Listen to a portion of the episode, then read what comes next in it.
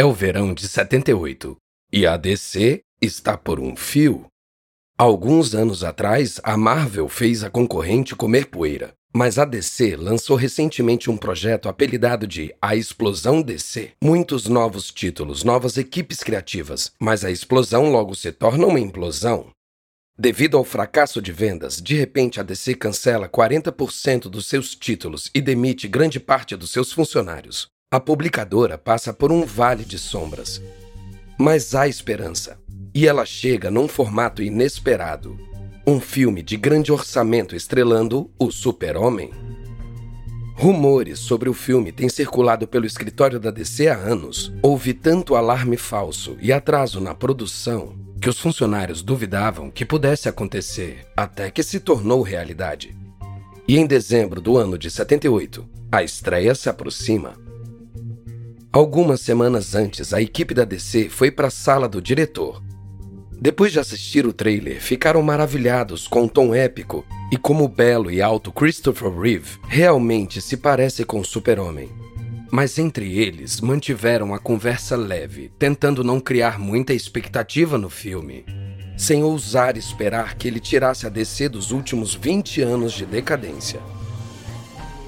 Hoje, a equipe se reúne na sede da DC do Rockefeller Center número 75. Os corredores estão cheios de ilustradores, escritores, editores e até ex-funcionários que viajaram horas para estar lá.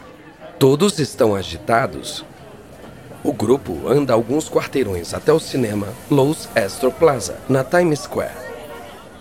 Eles se acomodam nas poltronas apreensivos, as luzes se apagam e os espectadores fazem um silêncio sinistro. Os próximos 143 minutos podem determinar tudo. E depois que o filme acaba e o Super-Homem derrotou Lex Luthor, as luzes se acendem enquanto um alívio invade os espectadores.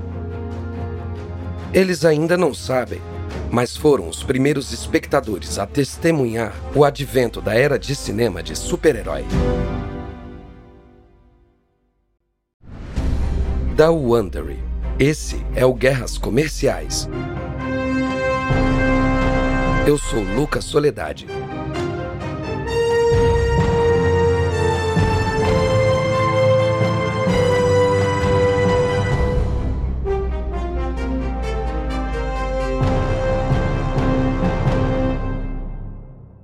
Existe a chance de que hoje em dia você seja fã da Marvel ou da DC e nunca tenha lido histórias em quadrinhos. Você provavelmente assiste às aventuras desses super-heróis mostradas em filmes de altíssimo orçamento. Vai ver com um saco de pipoca e uma lata de refrigerante em algum lugar do mundo.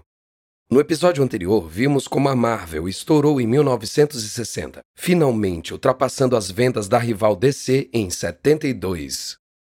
Marvel, com a força de seus dinâmicos personagens e abordagem narrativa moderna, tomou a liderança e a DC tropeçou.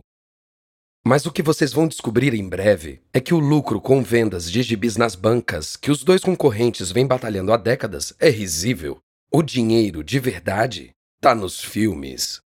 Você está escutando o episódio 5, Heróis da Tela Grande. Os homens que fundaram a DC e a Marvel entenderam o valor de seus personagens para o cinema e TV desde os primeiros anos. As empresas tentaram seduzir Hollywood. Algumas vezes tiveram sucesso. O super-homem da DC tinha um programa de rádio e um desenho animado nos anos 40. Mais rápido que um avião, mais potente que uma locomotiva, resistente a balas. Lá no céu, olhem, é um pássaro, é um avião, é o super-homem. Outras vezes, nem tanto. O Capitão América da Marvel apareceu em um seriado brega de 1944, feito por um estúdio de segunda categoria. Outros projetos de super-heróis apareceram esporadicamente nos anos seguintes, mas faltava um elemento importante: respeito. Histórias em quadrinhos eram vistas como produtos para crianças ou adultos imaturos na época. Eram boas para desenhos animados ou programas barulhentos, como o seriado de TV do Batman em 66. A ideia de que um personagem de gibi pudesse ser tratado com seriedade na TV ou no cinema não era sequer considerada.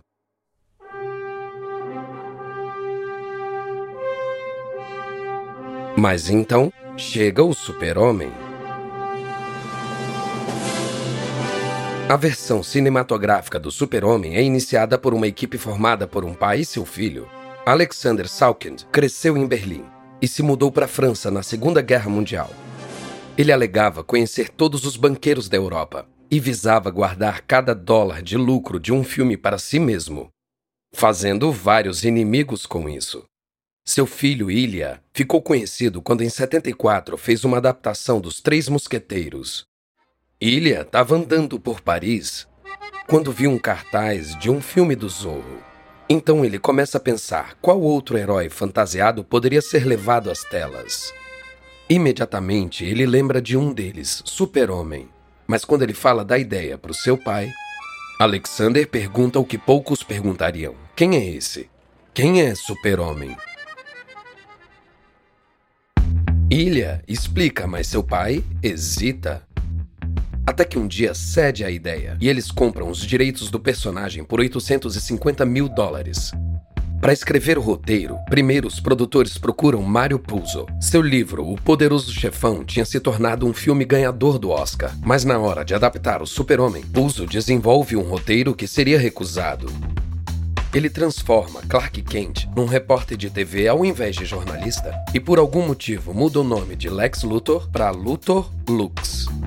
Além disso, insere piadas vergonhosas. Numa cena, o super-homem procura pelo careca Luthor, mas encontra outro homem careca chamado Kojak, que é detetive num seriado de televisão. Kojak chupa um pirulito e fala o seu bordão. Quem te ama, hein? A DC fica horrorizada. Puzo sai do projeto. Roteiristas mais adequados são contratados. E o mais importante, um diretor adequado, Richard Donner. Ele tinha dirigido o popular filme de terror A Profecia. Pro super-homem, Donner tem uma visão. Sem breguice, sem piadinha. Só porque o personagem principal tem poderes sobre-humanos e usa roupa colada, não quer dizer que a história tenha que ser infantil. No escritório, o diretor pendura uma placa dizendo: Verossimilhança. Donner explica: Verossimilhança se refere ao que é real. Não realista, mas real. Sim, são coisas diferentes. É um lembrete constante para nós mesmos para não ceder à tentação de parodiar o super-homem. Ou estaríamos perdendo tempo? Fazer um super-homem real. Essa foi a chave para o sucesso do filme. E uma referência genuína para futuras adaptações de HQs. Bom, na época poucos acreditaram. Atores famosos recusam o papel principal. Paul Newman considera tudo aquilo ridículo. Burt Reynolds acha o personagem quadrado. Robert Redford teme que o papel seja muito exaustivo. Os Salkins terminam contratando para o papel um belo e pouco conhecido ator de novela, Christopher Reeve. Eles pagam o modesto valor de 250 mil dólares. Isso não é nada comparado aos 4 milhões de dólares que Marlon Brando pediu para atuar numa única cena como pai biológico do Super-Homem. Quando o filme estreia na temporada de Natal de 78, a animação que a DC tinha sentido na pré-estreia se reflete nos espectadores também. Os críticos gostam do filme e o custo de produção se paga. A história fala da origem da família do super-homem. Um bebê é enviado à Terra desde um planeta em destruição. Um casal simpático do interior do país o adota. Logo, ele descobre ter poderes incríveis. Já adulto, ele se muda para a cidade grande e adota a identidade secreta como um jornalista tímido que entra em cabines telefônicas, lembra delas? Para mudar de roupa quando o mundo precisa dele. Quando o filme chega às telas, o Washington Post escreve que é o estilo simples e corriqueiro do filme que faz essa história de fantasia voar alto. O filme é fiel à personalidade charmosa do personagem. Ele é extremamente honesto, educado e discreto, mas o filme conquista a audiência com leves toques de humor, assim como os efeitos especiais impressionantes, que retratam o herói sobrevoando Metrópolis. Na Marvel, o sucesso do Super-Homem frustra Stan Lee. Há anos ele tenta convencer alguém de Hollywood a levar seus heróis a sério, mas sem sucesso. Agora a DC passou na frente. O primeiro filme do Super-Homem teve um ritmo Marvel. Mas isso eles nunca conseguiram nos gibis. Agora, se a gente fizer o Homem-Aranha do jeito certo, como ele é nos gibis, as pessoas vão pensar que a gente tá imitando o Super-Homem. Você pode imaginar como eu tô me sentindo? Lee teria que esperar décadas para um filme do Homem-Aranha. Apesar do sucesso, o Super-Homem não abre caminho para outras adaptações de quadrinhos. Hollywood considera o filme um sucesso isolado e ainda acha que o público não vai realmente se interessar por filmes sérios de super-heróis. Só vão mudar de ideia muitos anos depois. E isso vai começar com um futuro produtor chamado Michael Uslan. Uslan é aficionado por histórias em quadrinhos e às vezes trabalha para DC. O seu sonho é levar outro personagem da DC para o cinema, Batman. E ele quer tratar o personagem de um jeito sério, completamente diferente da série de 1966. Em 79, Uslan, com apenas 27 anos, vai falar com o presidente da DC, Saul Harrison. É, Saul, eu quero comprar os direitos do Batman. Quero fazer uma versão séria e sombria para mostrar para o mundo que ele não é aquele é, cara engraçado e barrigudo da TV. Olha, Michael, por favor, não faça isso. Eu não quero que você perca dinheiro. As pessoas dão risadas do Batman. E isso me mata. Olha, desde que o Batman foi ao ar na TV, ele morreu pro público. Ninguém tá interessado nele mais. Só. Se o filme for sério e sombrio, o personagem vai renascer. Ninguém viu nada assim antes. Entende? Não consigo te convencer? Não? Tá legal, seu maluco. Vamos ver. Yuslan e um sócio compram os direitos do Batman em 3 de outubro de 79. Ele tenta vender o projeto do filme por anos, mas é rejeitado por todos os estúdios de Hollywood. Os chefões do cinema não entendem o apelo dos heróis de gibi. Um deles rejeita o Batman porque a recente adaptação de Aninha, a Pequena Órfã, foi um fracasso. Quando Yuslan pergunta o que aquilo tem a ver com Batman, o produtor responde: Ambas são histórias em quadrinhos? Vai demorar uma década para o Batman chegar às telas. O filme de 89, estrelado por Michael Keaton e dirigido por Tim Burton, cumpre o objetivo de Yuslan. Batman volta às raízes de Cavaleiro das Trevas. O filme faz sucesso e cria uma versão sombria do Batman que vai perdurar por décadas. O Batman tosco do seriado de TV dos anos 60 ficou no passado. O Batman de 89 bate recordes de bilheteria. Mas o que chama a atenção dos estúdios é o faturamento milionário de produtos licenciados. Isso sim abre os olhos de Hollywood pro valor dos super-heróis. É o Batman como você nunca viu antes. Uau! Ei, Coringa, eu tenho uma surpresa. Não me acertou, Batman. Agora sim. Atirar! Eu sempre tenho um truque. Vai precisar mesmo. Batman, a coleção de bonecos do Cavaleiro das A Marvel não consegue competir com o morcego. Ela licenciou personagens a preço de banana para estúdios desconhecidos.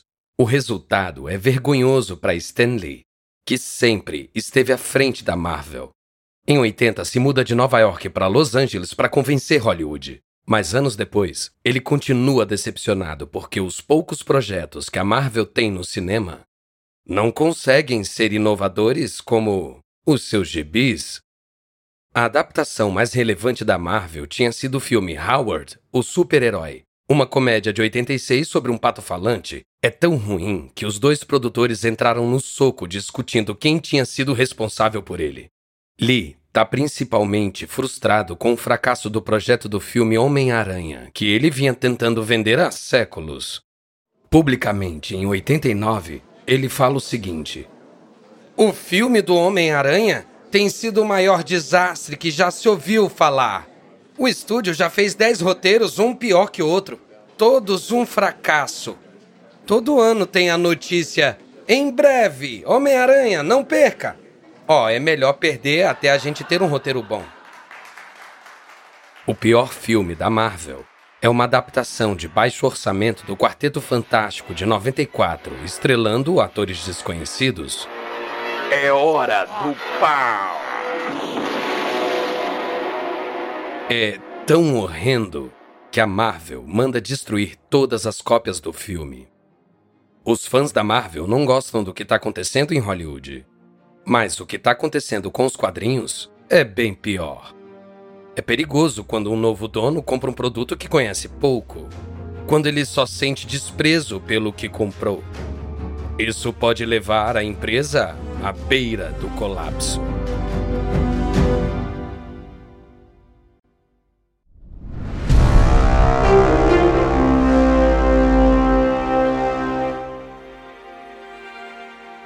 O problema da Marvel começa com um cara chamado Ron Perlman.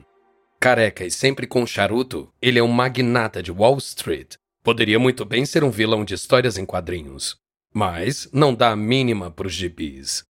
Uma vez chegou a confessar a um colega que não conseguia ler gibis, não entendia a ordem dos desenhos. Mas ele ama dinheiro, e depois de saber quanto o filme do Batman lucrou com licenciamento, Perlman põe os olhos na Marvel em 89, ele compra a empresa por 82 milhões e meio de dólares.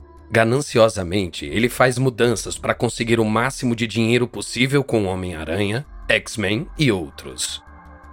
Aumenta o preço dos gibis, lança novos títulos, calculando corretamente que os leitores iriam comprar várias cópias de cada número 1, na esperança de que um dia valeriam uma fortuna. E ele também compra de forma imprudente uma empresa de cards colecionáveis, uma de adesivos e uma distribuidora de revista, e coloca essas compras caras no balanço patrimonial da Marvel. Logo, a Marvel tem uma dívida de 700 milhões de dólares. Em 1993, a venda de gibis despenca rápido. Os inúmeros especuladores param de comprar HQs da Marvel.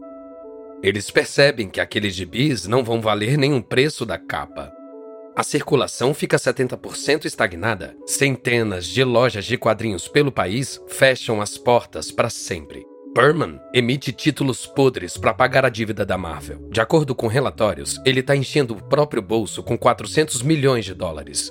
Os investidores e sócios da Marvel ficam angustiados.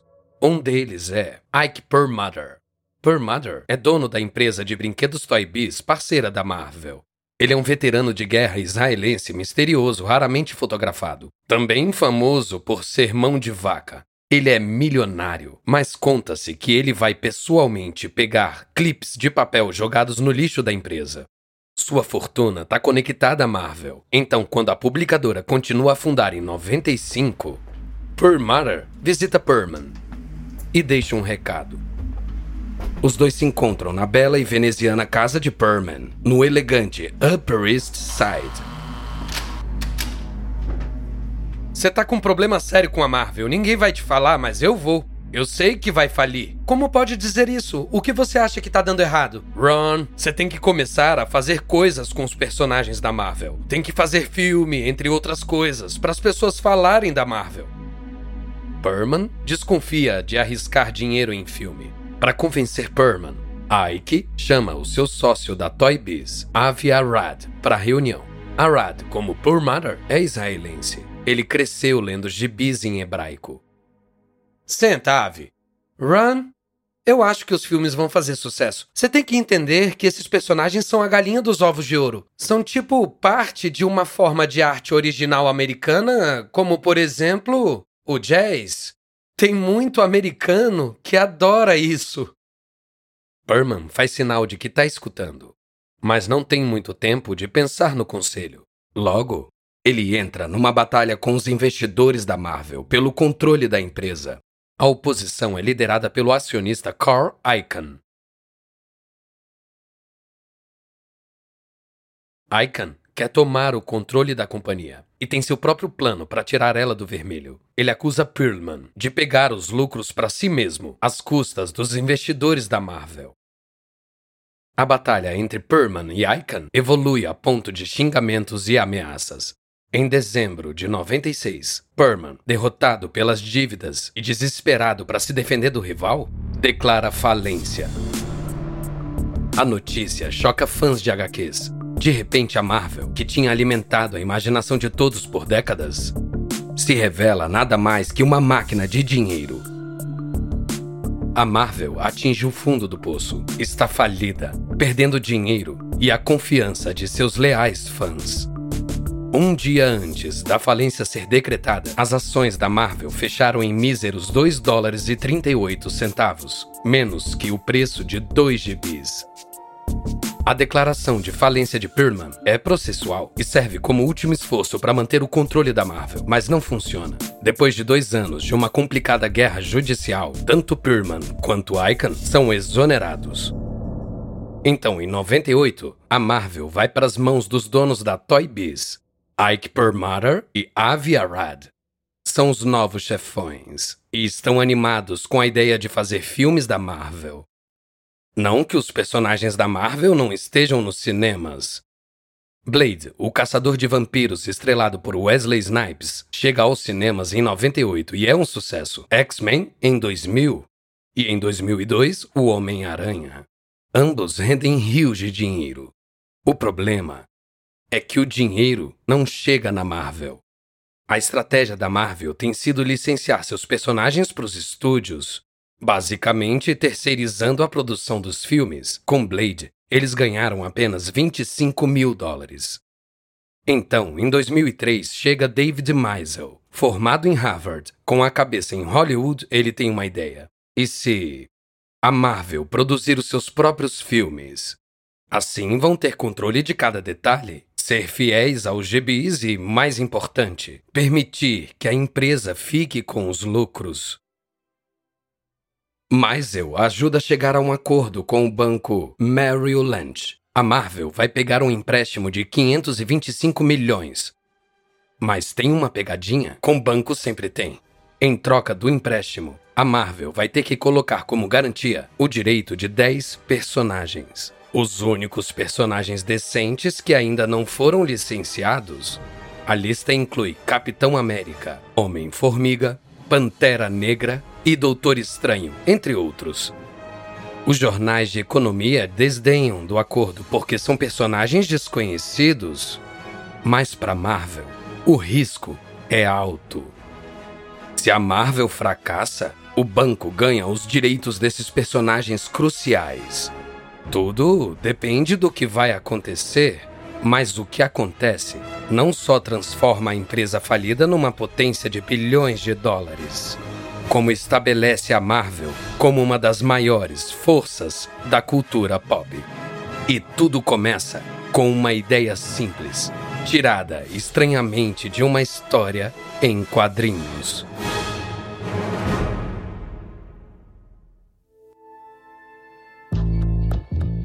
No nosso último episódio da história de competição entre a Marvel e a DC, a batalha se muda do escritório cheio de gibis do centro de Nova York para os estúdios de Hollywood, faturando bilhões. As duas empresas ainda têm muitos truques a revelar. Espero que tenha gostado deste episódio de Guerras Comerciais. E uma nota rápida a respeito das conversas que você ouviu. A gente não sabe exatamente o que foi dito, mas esses diálogos se baseiam nas nossas melhores pesquisas. A série Guerras Comerciais foi originalmente apresentada por David Brown. O apresentador dessa versão é Lucas Soledade. Reed Tucker, autor de Slugfest, por dentro da épica batalha de 50 anos entre a Marvel e a DC, escreveu essa história. Karen Lowe é nossa produtora e editora sênior. Design de som original por Bay Area Sound. Nosso produtor executivo é Marshall Lowe. Criado por Hernan Lopes para Wondering.